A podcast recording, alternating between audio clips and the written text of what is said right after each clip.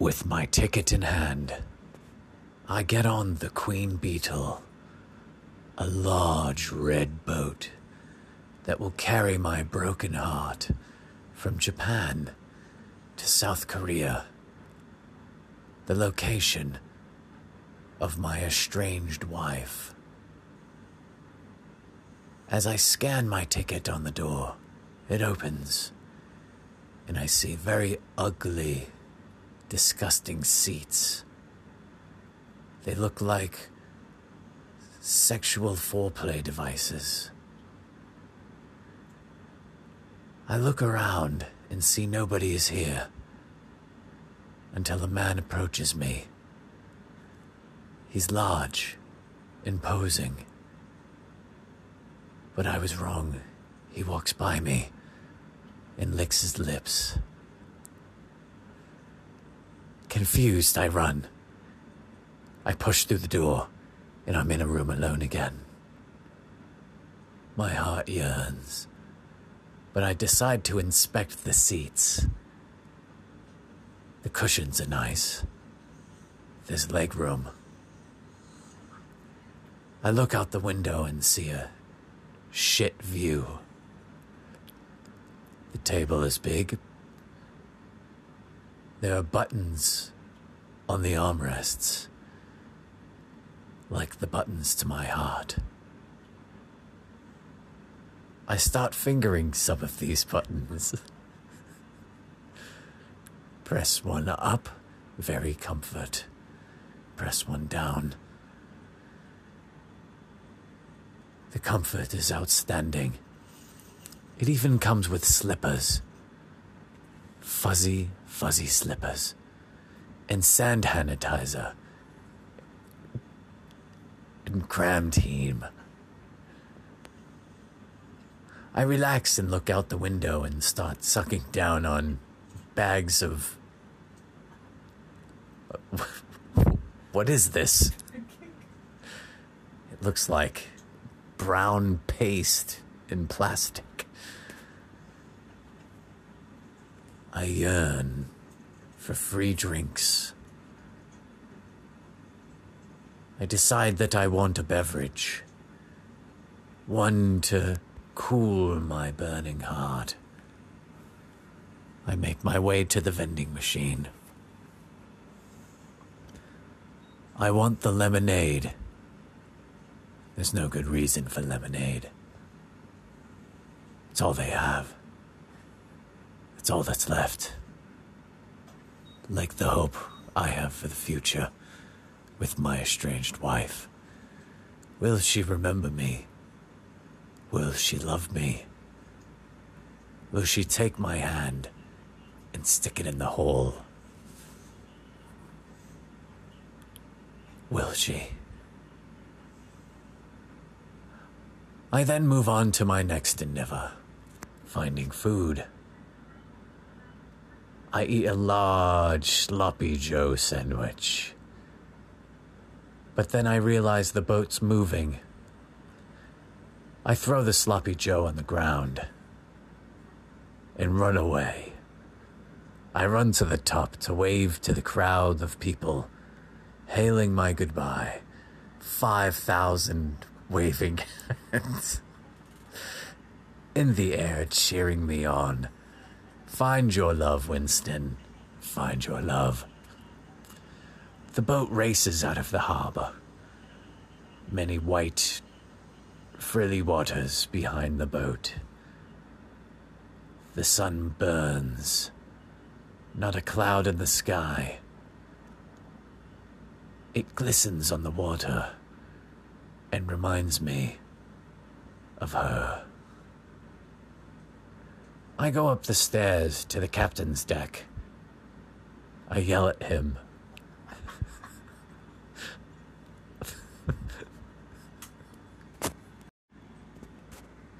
he tells me to get out. I say no, this is my boat. He bribes me with cheap coffee and tea and says you can have all the caffeine and the caviar masks, along with buttons. I accept his offer. as I like caviar masks and cheap tea. He shakes my hand and looks me in the eye and thanks me for, te- for teaching him how to captain the boat. I go down to the cafe. It smells like cornbread. I leave and go further into the basement. There is a lounge with many red chairs, and then some green ones too. It's eerie. No one's here. I look out the window, and the sun still shines. The boat moves quickly out to sea. I see nothing on the horizon. Only hope. Only my dreams.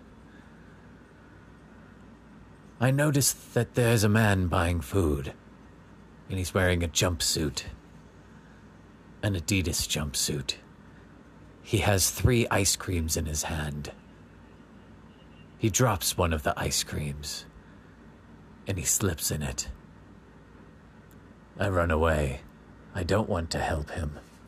I don't want to lend a hand. I find refuge on the second deck, where I wait.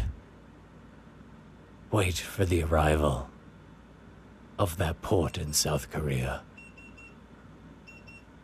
My beeper goes off.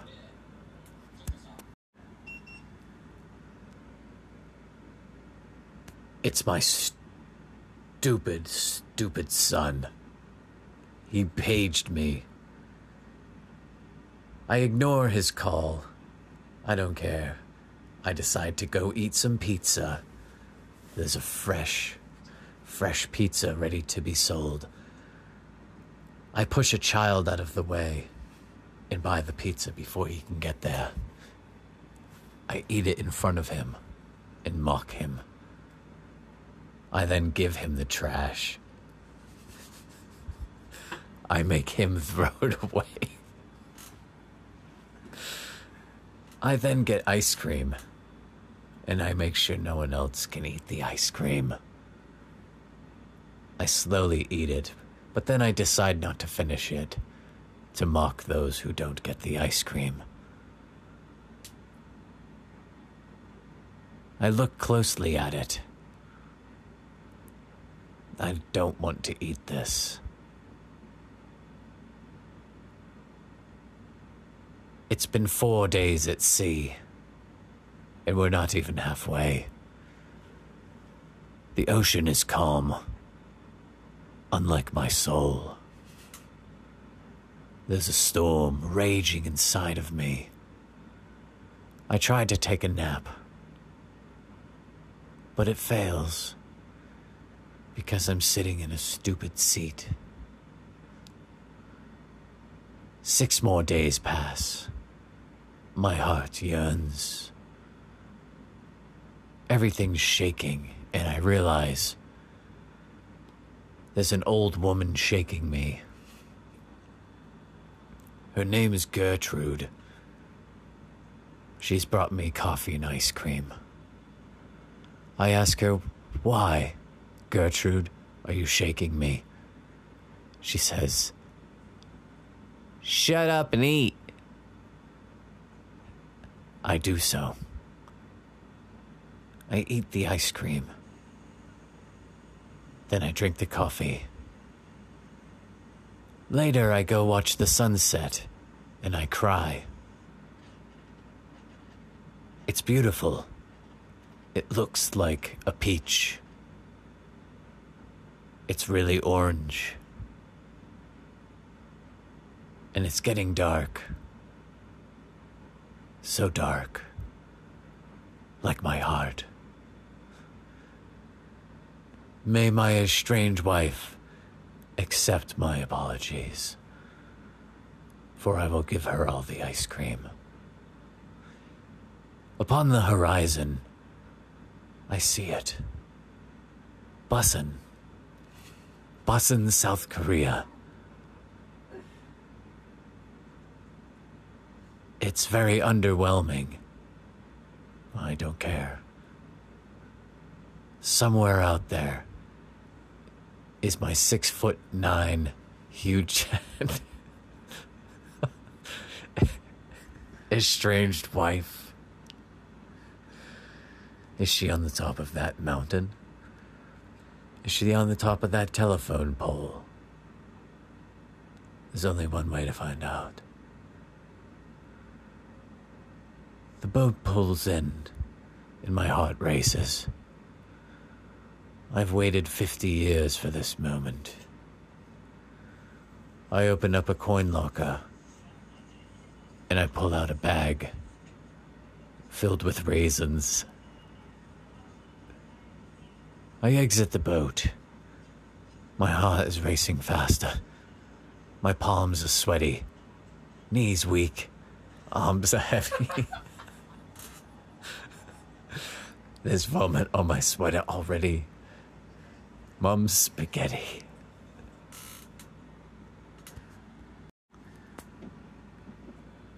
I step outside of the port. There's someone standing with an umbrella, although it's nighttime and it's not raining. They're giant. I wave at them and say, Darling, is it you? The man told me to get the fuck away. That I am not looking for him. And that I stink.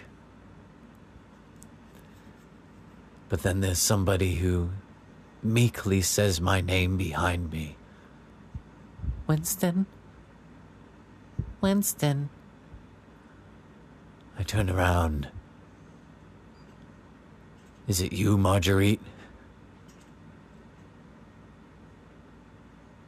I learned that it was not her at all, that I had been sending money to a small man that identifies as a cat. A five-two man that identifies as a cat had been fishing me. I got catfished. My wife had never spoken to me. In fact, he had died 40 years ago. I decided to stay in a hotel in Busan. I sit in the shower with the water turned on, still in my clothes. Oh why, oh why, Busan. Oh why, oh why.